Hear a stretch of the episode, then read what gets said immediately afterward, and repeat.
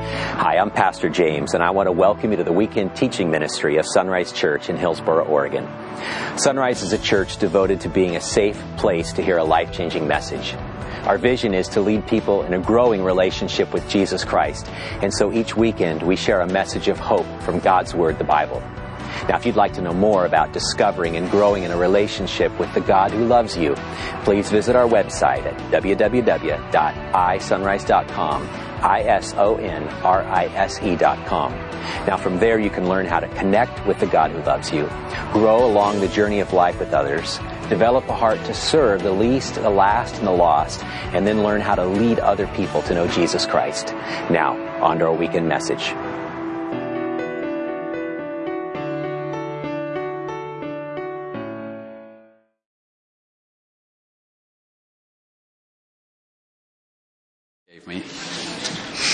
Uh, if you have a Bible, go ahead and turn to Psalm 34. We're going to take a look at Psalm 34 this morning. Let me just tell you a little bit about myself before we get into the Psalm. Uh, 25 years ago, uh, I became a follower of Jesus Christ. I was 19 at the time. I was attending a community college in my hometown in Alabama with hopes of pursuing some kind of career in law enforcement. I didn't know what kind of career. I just knew I was interested in law enforcement and that was my focus. I'd planned on moving on to University of Alabama and, and, uh, and hopefully that would, that would be what I would do with my life. Well, about two months after uh, I started following Jesus, I found myself suddenly and strangely attracted to what my pastor was doing each Sunday. Uh, teaching the Bible on Sunday mornings and evenings and Wednesday evenings. Now that was strange to me because I have a fear of public speaking. And uh, to me, I didn't see how these two were going to work. I'm attracted to what he's doing, but there's no way I'm going to be talking in front of people. You know, I was the, I was the kid in school and, in, and even in college that never raised his hand in class to ask or answer a question. Uh, I was the kid who, you know, when when I knew one of my assignments would force me to speak in front of the class, I would work myself up into a sickness the week before, stomach and knots. Uh, even in in my senior year of high school, I had ulcers. Just thinking about all the times I had to get up and speak, and so any thought of talking in front of people, uh, which is absolutely a no-no for me. And so I shared this with some other Christian friends of mine at the time. I shared with them what was going on, all that I was thinking and, and what I was feeling at the time and the fears that I had. And I had this career choice and now I can't stop thinking about what the pastor is doing each and every week. So someone suggested maybe you should go and talk with one of the pastors on staff. They can, they could probably help you. They could probably give you some direction, let you know what you should do, the next step. So it sounded like a good idea to me. So I scheduled an appointment with one of our associate pastors. His name was Pastor Gary at the time. And I sat in his office and I just poured out my heart to him. I'm a, I'm a young follower of Christ. I've been in church most of my life, but I'm a, I'm a young follower of Christ. And I'm just pouring out to him what's going on with me said, you know, I've, I've, got this attraction to what the pastor is doing about speaking and teaching the Bible, and but I have this fear of speaking in front of people. I don't know what to do. Who should I talk to? You know, all those questions. And, and after about ten minutes, uh, there was a moment of silence, and then the pastor sat up in his chair and he leaned forward and he said to me, he said, "Well, Mark." It sounds as if you've got a lot going on in your life right now. Sounds pretty exciting.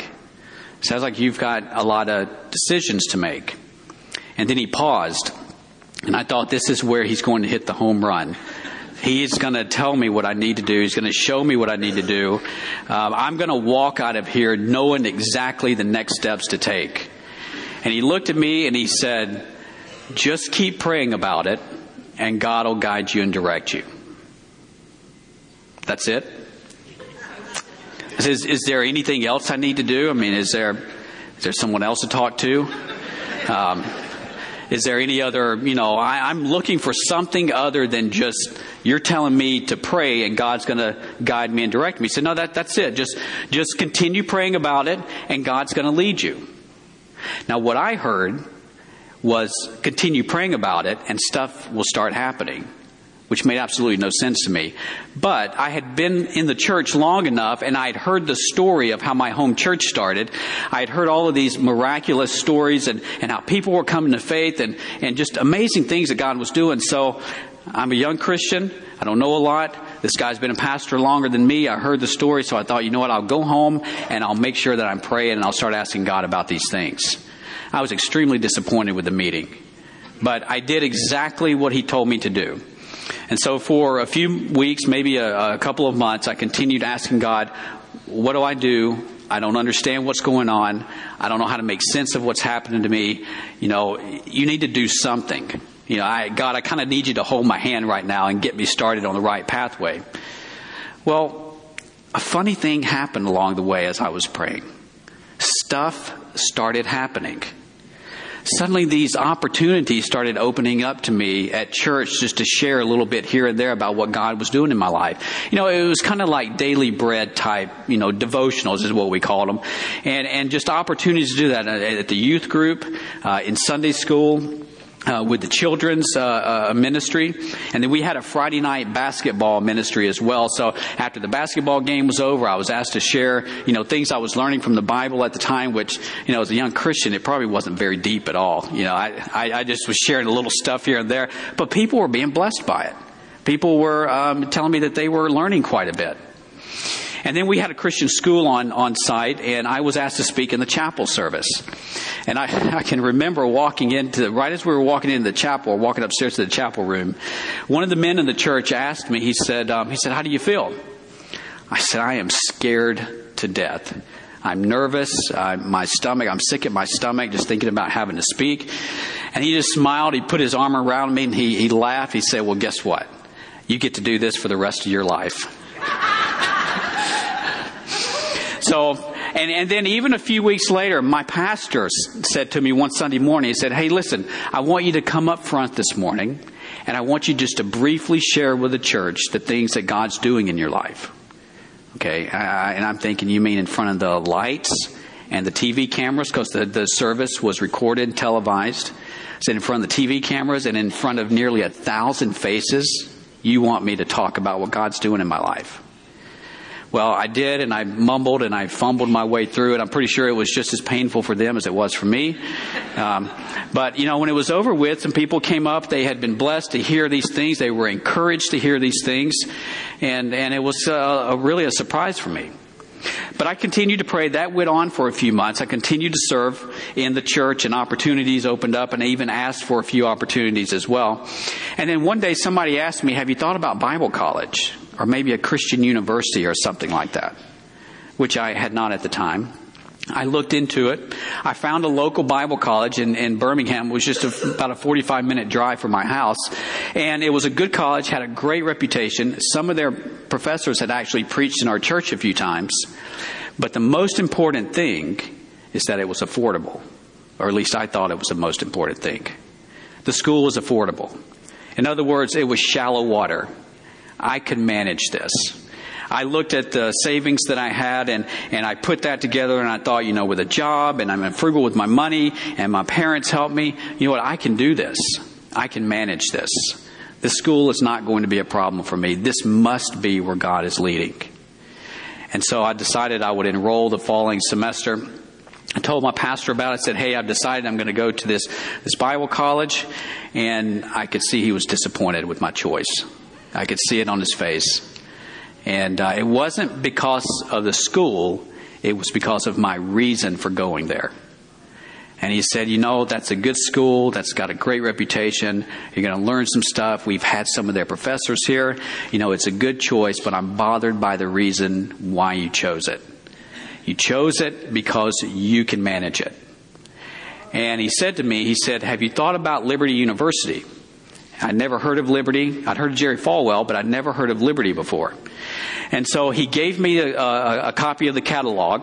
I went home that night and I went through the catalog page by page. And as I turned the pages with each, each one, I grew more and more excited about Liberty. And, and I looked at thought, this is, this looks really good. Maybe I picked the wrong school. Maybe this is, uh, maybe this is something that I could do. Maybe this is where God's leading until I found out how much it would cost me. to be a student at Liberty. I looked at the breakdown and I, I thought, you know what, I barely have enough for the first semester. I don't have enough for the first year, much less four years. This can't possibly be where God's leading me. The water's too deep. I can't manage it, you see. So I went back and I told my pastor a week later, I said, you know, I think, I said, I appreciate the catalog. It looks really exciting. I'd love to go there, but you know, I can't do it. I'm going to stick with my original choice because I can't afford it. And my pastor put his hand on my shoulder and he said, Mark, he said, wherever God leads you, he will provide for you. And, um, and as we, we started talking about these things, and I was just thinking about all that God was doing in my life. He, he just, the, the look on his face and the way he was looking at me, you know, it encouraged me. And I thought, you know, could this possibly be? Could this really be what God's doing? Could he really lead me in this direction? Could he really, could he really do something that great in my life? And to me, that was a big deal. I, I couldn't imagine anyone providing that opportunity for me to go to this school. And so he looked at me and said, listen, Mark, God can do whatever he, he can do whatever he wants to. The question is, and then he stopped. He goes, have you even prayed about it? I said, no, actually, I haven't. I just assumed that, hey, I can manage this. This must be where God's leading. Right? You know, kind of like, you know, kind of like uh, uh, Samuel when he went to Jesse's house and he saw the first guy. He goes, this has to be the king. I mean, he just look at him. He looks like a king. I thought the same thing. So I, um, I said, No, I haven't prayed about it. And he said, Listen, you're asking the wrong questions and you're looking at the wrong things. He said, You need to go home, and the first thing you need to be asking God is this what He wants you to do? Don't worry about how much it costs. Don't worry about what you don't have. Don't worry about whatever obstacles you may have in your life that's keeping you from doing it. You need to ask God, is this where He wants you? And if it is, you need to set a date and you need to go, and everything is going to work out for you. So I did it. I went home and I prayed for six months. Six months for God's direction and for Him to open the door where I would go and what I would be as. And, I, and you know, I was a young Christian. I, I, did, I just talked to God the, the best way that I knew how. He probably got tired of me repeating over and over, you know, because I didn't know what else to say. And so I did this. My life did not change at all for six months. Life went on as normal. Um, I got up in the morning, went to community college. I was uh, an, uh, like an assistant manager for a local fast food uh, company, and and then I would you know go to class. I'd study 2 a.m., go to bed for a couple hours. You know the same stuff all college students do. And I prayed and I prayed. Nothing is happening. I had no evidence that God was hearing anything that I was saying. The only thing that I could hold on to was, was passages like this here, like, for example, the one in, in Matthew chapter 7, where Jesus says, Ask and it will be given to you. Seek and you will find. Knock and the door will be open to you. For everyone who asks receives. I, and I remember that word stood out to me. Everyone? You mean everyone will receive? Everyone who asks receives, and the one who seeks finds, and, and the one who knocks it'll be open. Then Jesus goes on to say, Which one of you if his son asks him for bread, we'll give him a stone, or if he asks for a fish, he'll give him a serpent. If you then, you're evil, you know how to give good things to children, how much more will your Father who is in heaven, look at this, give good things to those who ask? You know what that word good means? It means stuff that's beneficial for people.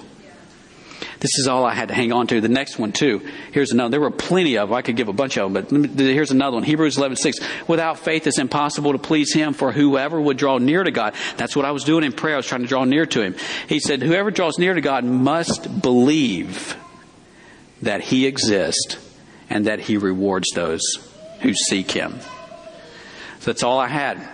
Nothing else was happening on the outside. A lot of stuff was happening on the inside. I uh, became consumed with getting an answer from God.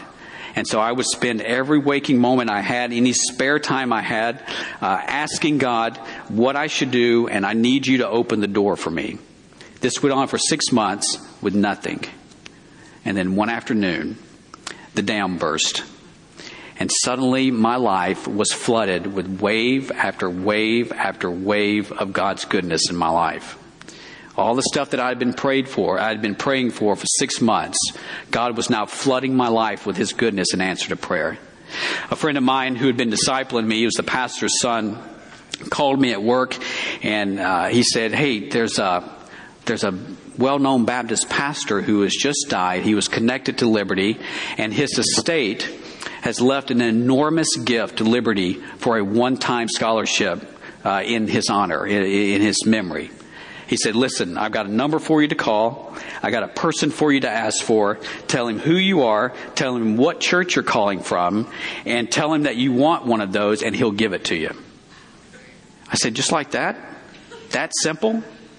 I said, Listen, I'm at work and I can't really stop right now. He said, Listen, if you wait, you're going to miss out on this opportunity. Don't worry about your job. If you lose it, you'll be glad for it. You don't want to pass this up. So I did. I called the guy's number. I called him up and I asked for the guy and I told him where I'm calling from. I told him who, who told me to, to call him and I said, I heard you know you've got scholarship. And he said, yeah, yeah. Do you want one?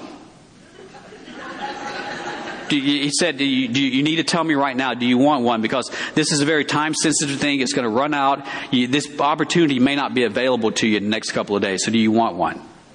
So I said, sure, I'll take one. He said, okay, listen, fill out this paperwork. I'm going to send you, send it back, and it'll be yours. So I did that.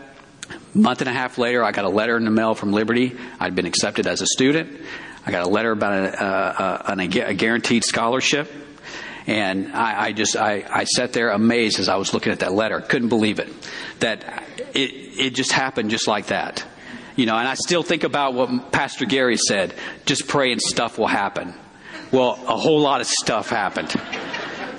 So I ended up going to Liberty. Now the scholarship was not uh, it was not a full full ride scholarship.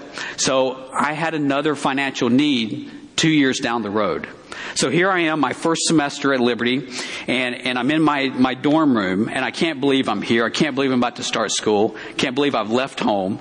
And, and I'm praying and, and I'm talking to God. I said, I can't believe all this is happening.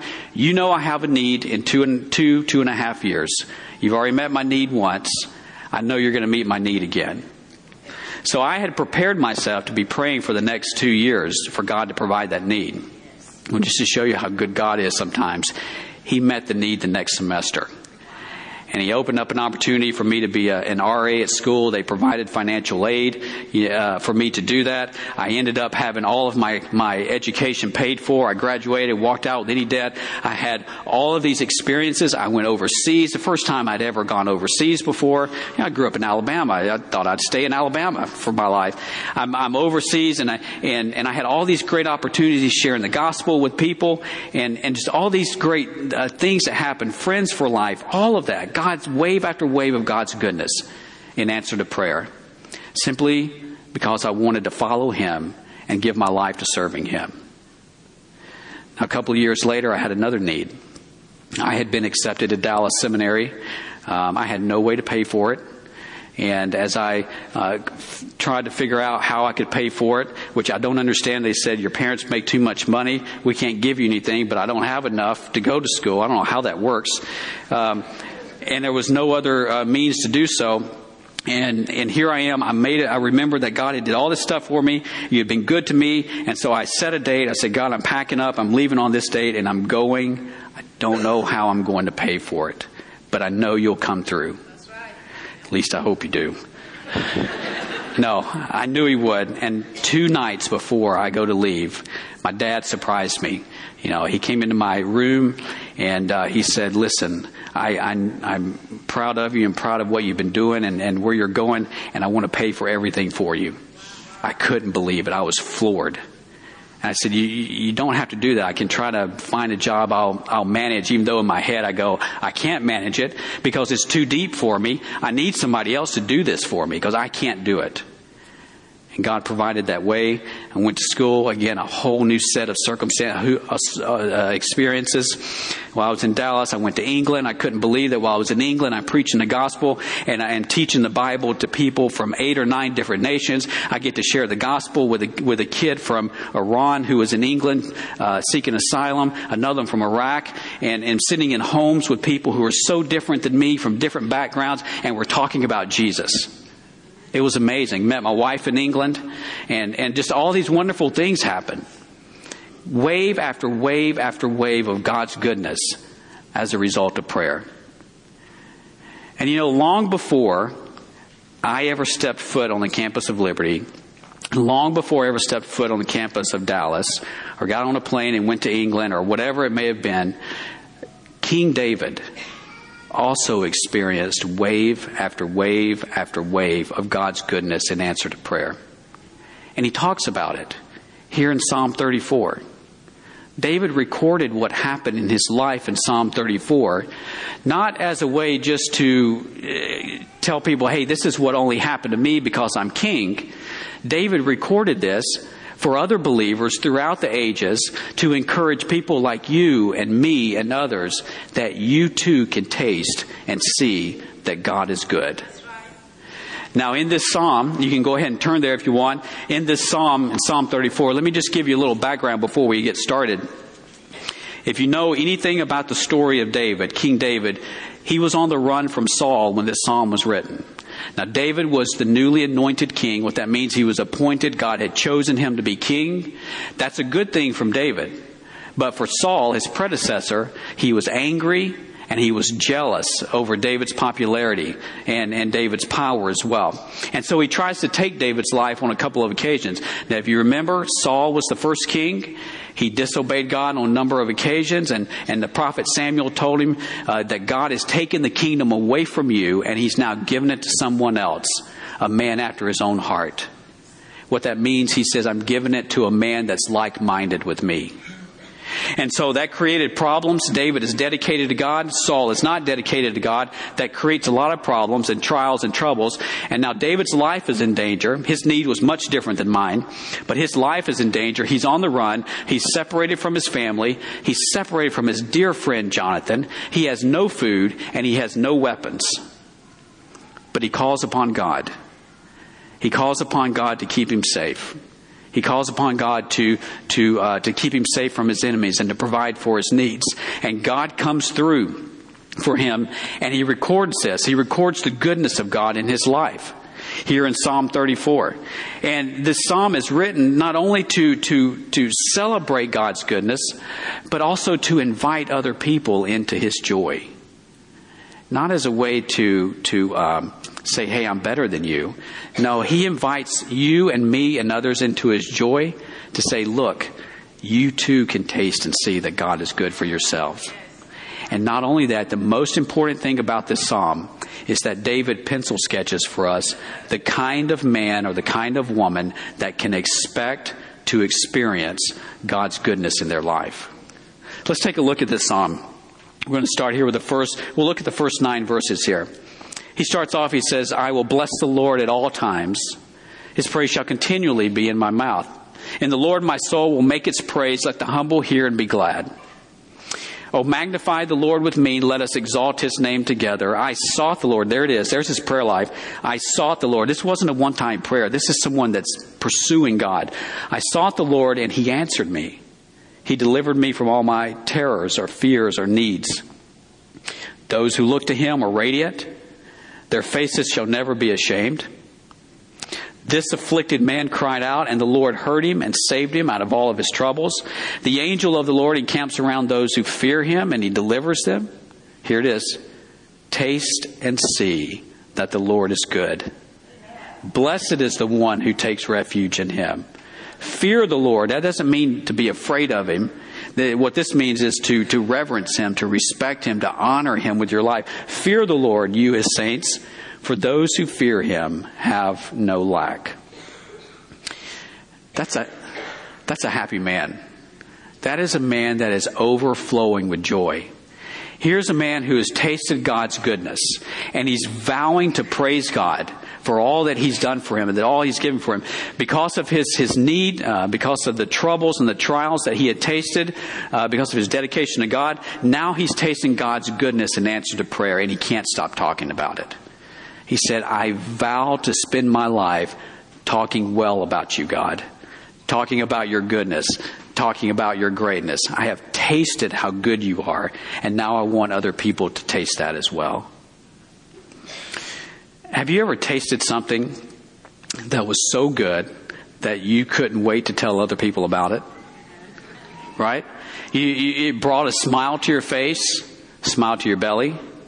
And, and you couldn't wait to tell other people because really what you're doing is you're inviting them into your joy. You want them to taste that as well. Um, about two years ago, I had the privilege of discovering Pine State Biscuits in Portland. Has anyone heard of it? No? Oh, you poor souls. Yeah. No wonder you seem unhappy. Yeah. If you get a chance, you have got to try Pine State biscuits. Absolutely the best biscuits I've ever had. And I grew up in the South, so I had some pretty good biscuits. But the best biscuits that I have ever had in my life. And if you try it, you, have got to try the Reggie. Okay, it's this huge biscuit with a piece of fried chicken, uh, melted cheese, bacon, and sausage gravy on top of it. Yeah, yeah, I know. Yeah. I'm getting hungry thinking about it absolutely amazing, amazing place. But let me warn you, if you go, this place is busy. You're going to stand in line for a long time, but it's going to be worth it. Uh, I remember the first time I tried it. I was in Portland. I'd heard about it, and I stopped by one morning to get to to have one of these biscuits. And oh my goodness, I thought I was in heaven. You know, I texted my wife. I said, "This place is amazing. We have got you've got to come down here when we get a chance." You know, I'm 99% sure that when Jesus comes back, that will be the first place he stops off.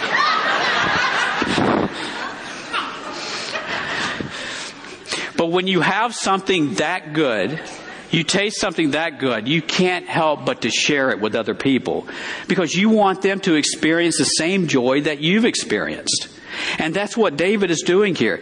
David was on the run.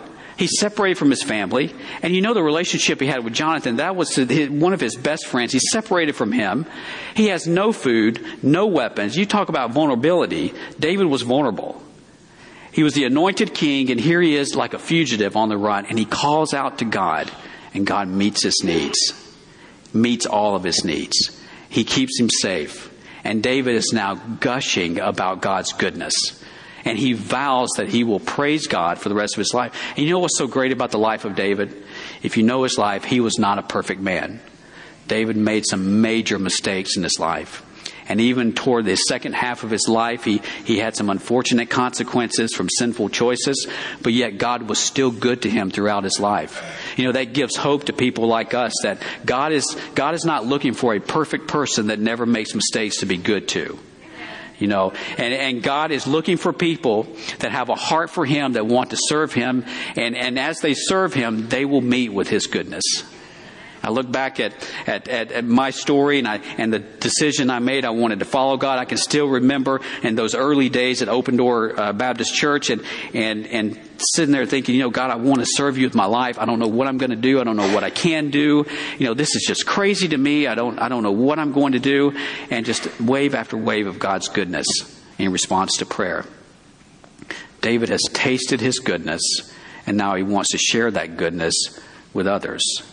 Now he goes on and he's inviting people into his goodness. He's inviting people into into what he's uh, what he uh, has experienced, and now he wants to teach them, which is the most important part of the psalm. He wants to teach them about the kind of person that can experience that goodness.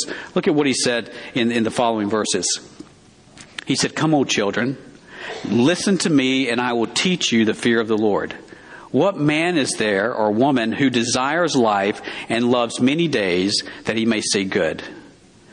Keep your tongue from evil, your lips from speaking deceit, turn away from evil, do good, seek peace, and pursue it. This, this verse here, what man is there, what woman is there desires, li- desires life and love many days, and he may see good. In other words, what he's asking here, he said, How many of you want to live your life to the fullest? That's what he's asking. And you, we might be tempted to think, well, that's David, that's Old Testament. We're New Testament people now. Well, you know, the Apostle Peter quotes this psalm in 1 Peter chapter 3. And if you know anything about 1 Peter, he's writing to a group of Christians who used to live in Rome at one time, but because of persecution, they've been kicked out of Rome and they're scattered through what is now modern day Turkey. And, and, and they've left their homes behind. They've left material possessions behind. And here's Peter telling New Testament Christians, Listen, you want to see good days, you want to experience life to the fullest, you too can taste and see that God is good. You too can experience the same thing. One of the reasons why I love telling the, the, the, stories that I told earlier at the beginning of the message from my life. And, and you know, I, frankly, I feel like I don't have enough of those stories. I want some more, and I hope I'm going to have some more out in Forest Grove. Uh, stories of lives being changed from people calling upon God. But the reason I love telling that story is because I love reliving those moments. You know, like when you eat a Pine State biscuit, it brings a smile to my face.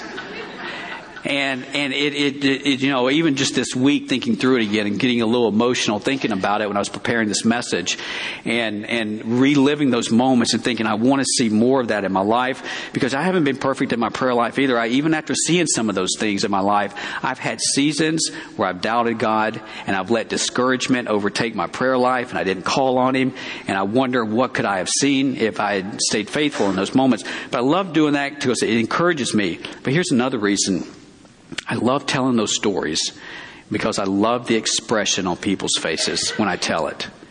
It's everything from wide eyed to teary eyed.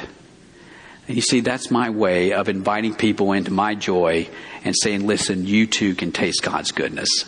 I'm no different than any of you. And David is doing the same here in Psalm 34. He says, Do you want to taste and see that the Lord is good? Here's how you do it. It's not very difficult. He says, First of all, Keep your tongue from evil and your lips from speaking deceit. In other words, he says the kind of person that can expect God's goodness in their life is the person whose speech is harmless and truthful. You see, our words, and, and we've had probably, I, I, would imagine all of us have at least one story in our life where people have hurt us very bad with their words, uh, where they have created a lot of pain in our, in our life because of their words to us. Whether it's a spouse, whether it's a parent, whether it's a friend, whether it's a, a fellow Christian, whatever it may be. And you know, there's probably a story here that all of us could tell where we have hurt other people with our words too. But see, David said, listen, you want to taste his goodness? You want to taste and see that he's good? He said, make sure your speech is harmless and honest. And then he goes on and say, he says, look, turn away from evil and do good. That's talking about your actions. He talks about your speech, and now he turns to our actions. He said the things that we do to other people should help them and not hurt them. See, the word evil in the Old Testament, actually the word evil throughout the Bible, it talks about the kinds of things that bring pain and destruction to people's lives. The good that he talks about is stuff that's beneficial. Where our actions help other people, they benefit other people. He said, if you want to taste God's goodness, do you want to hold that cup of God's goodness and taste of it? He said, Here's how you do it. It's not very difficult. Make sure your speech is harmless and honest, and make sure that you are helping people with your life and not hurting them. Whether it's your fellow believers or the community around us, whatever it may be. And then the last one here, he says, Seek peace and pursue it. In other words, he's, he's saying here when he, he calls on us to seek peace, he says we, we are to be the kind of person that looks out for the well being of the Christian community and the community outside us as well. You see, you know, we, we talk about uh, being a friend to the community. We want to be a friend to the community. We want our light to shine in the community around us because there's so many people that need Christ. There's so many people in broken situations and broken homes, maybe broken relationships. But as you heard earlier, there's a lot of people who's living in the penthouse as well. But you know what? They need Jesus too. But you know where it starts? Do you remember what Jesus said in the Gospel of John? He never said that people will know you're my disciples by the love you have for them. He said they will know you're my disciples by the love you have for each other. You see, our witness to our neighbors in the community here in Hillsboro, Forest Grove, Cornelius, whatever it may be, that witness will be more compelling when they see how well we treat one another. That witness will be more powerful when they see how we love and how we talk to one another and how we, we care about one another. And that's what God works through in a community to change people's lives when we have a group of, of believers who are living in a way that create the well-being of the Christian community. People who are tasting that God is good. Isn't that wonderful? David says, listen, you don't have to wear a crown. You don't have to be an anointed king. You don't have to be an apostle. You don't have to be a prophet. You don't have to be any of these things. He says all you have to do is you have to want God's goodness. Do you want it? He says this is how you do it. Make sure your speech is the right way. Make sure your actions is the right way. And see to it that you're caring for the community. Let me ask you a few questions before we close. You know, as we think about the psalm, and David goes on in the rest of the psalm to talk about um, uh, the, the, blessings that he received, answered to prayer, God's protection, and so forth. He talks about the different blessings of God's goodness. Here's a question, couple of questions I have for you as we close. As you think about God's goodness and tasting God's goodness in your own life, what areas in your life as a Christian do you need to grow in to experience God's goodness? Maybe it's your speech. Maybe it's how you talk to your wife. Maybe it's how you talk to your husband. Maybe it's how you treat your other friends. Uh, for those of you in school, maybe it's fellow classmates. Um, maybe it's the work site. What kind of person are you when you're at work? Do people know you're a follower of Jesus Christ because of the way that you talk? What about your actions? What do you need to grow in in your actions uh, to taste and see that God is good? Again, in the home, in the workplace, in the community, whatever it may be, what needs to change for you to experience wave after wave after wave of God's goodness? Because you know you've already tasted God's goodness with a free gift of eternal life. And God is saying there's much more. The cup is bigger. I've got more goodness for you. Here's another question. For those of you that would say, you know what, I'm, I'm in the midst right now of wave after wave of God's goodness. I'm tasting that goodness. I, I'm, I'm, I'm under that experience at the moment. Here's a question I have for you. Who are you inviting into your joy? Who around you are you inviting into your joy and saying, listen, I want you to come and I want you to see my joy because you too can taste and see that God is good? Are you teaching them how they can taste God's goodness? See, that's called making disciples. Um, disciples leading other disciples in a growing relationship with Jesus Christ. You see. Here's one final thing. Maybe there's someone here today and you know you're not a Christian. Uh, you maybe attend here and you're uh, interested in Jesus. Maybe you're investigating Jesus, and we're glad you're here, and we hope that you keep coming back. Um, maybe you're hearing this message and you're hearing what happened to this guy, King David, and you're saying to yourself, you know what? I would like to taste and see that Jesus is good. Well, it's pretty simple. Jesus didn't make it very difficult. He made it very simple. John 3:16. This is a verse that a lot of people know. For God so loved the world that he gave his one and only son so that everyone that includes you if you're without Jesus today everyone who believes in him will have what? Eternal life. You see, that's God's goodness of eternal life. What does it mean to believe in Him? Well, it means that you are persuaded and you're convinced that what the Bible has to say about Jesus is true. That He really is the Son of God. That He died on a cross for the sins of the world. He was buried. He was raised to life again. That means you actually believe Jesus' promise when he said that if you believe in me, you will have the free gift of eternal life. And he says, when you believe that, you receive it, you become a child of God, you're no longer God's enemy. All of your sins have been forgiven. Whatever burden and sins you've come in with this morning, they will be taken away from you and you'll be received into God's family. Just like that. It's that simple. You can taste God's goodness and then you get started on a pathway of tasting even more of His goodness as you follow him and follow his teachings. Listen, if you're without Jesus today, I would love to talk with you some more about it. If you have some more questions, we have other pastors here. And if you are a follower of Christ, I hope today that after looking at this psalm that you hunger and thirst for more of God's goodness in your life. And if you've already tasted it, pass the cup around. Right? Pass the biscuit around. Because other people need that goodness as well. Father, we thank you for our time together today. Uh, we thank you for your word. Thank you for the encouragement from Psalm 34. Uh, as we look back on David's life, we can't even imagine what he was going through. Uh, to be on the run, to, to have his life in danger, um, without friends, without family, without food, without protection, but yet you came through for him. He called on you and you came through for him. And how many other Christians throughout history, Father, have found themselves in various stages of needs and they called on you And you have demonstrated time and time again, you really are a good, good father. Father, I pray today that people would be encouraged to call upon you and whatever burdens they're coming in with this morning, whatever troubles and trials as a result of being dedicated to you, that they will be encouraged this morning. They will be lifted up. Their heads will be lifted up. They'll look to you and they'll cry out to you for more of your goodness.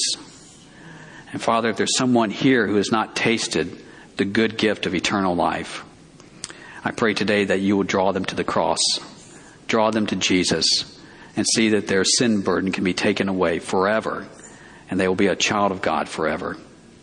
Thank you for all that you've given to us in Christ. It's in His name we pray. Amen.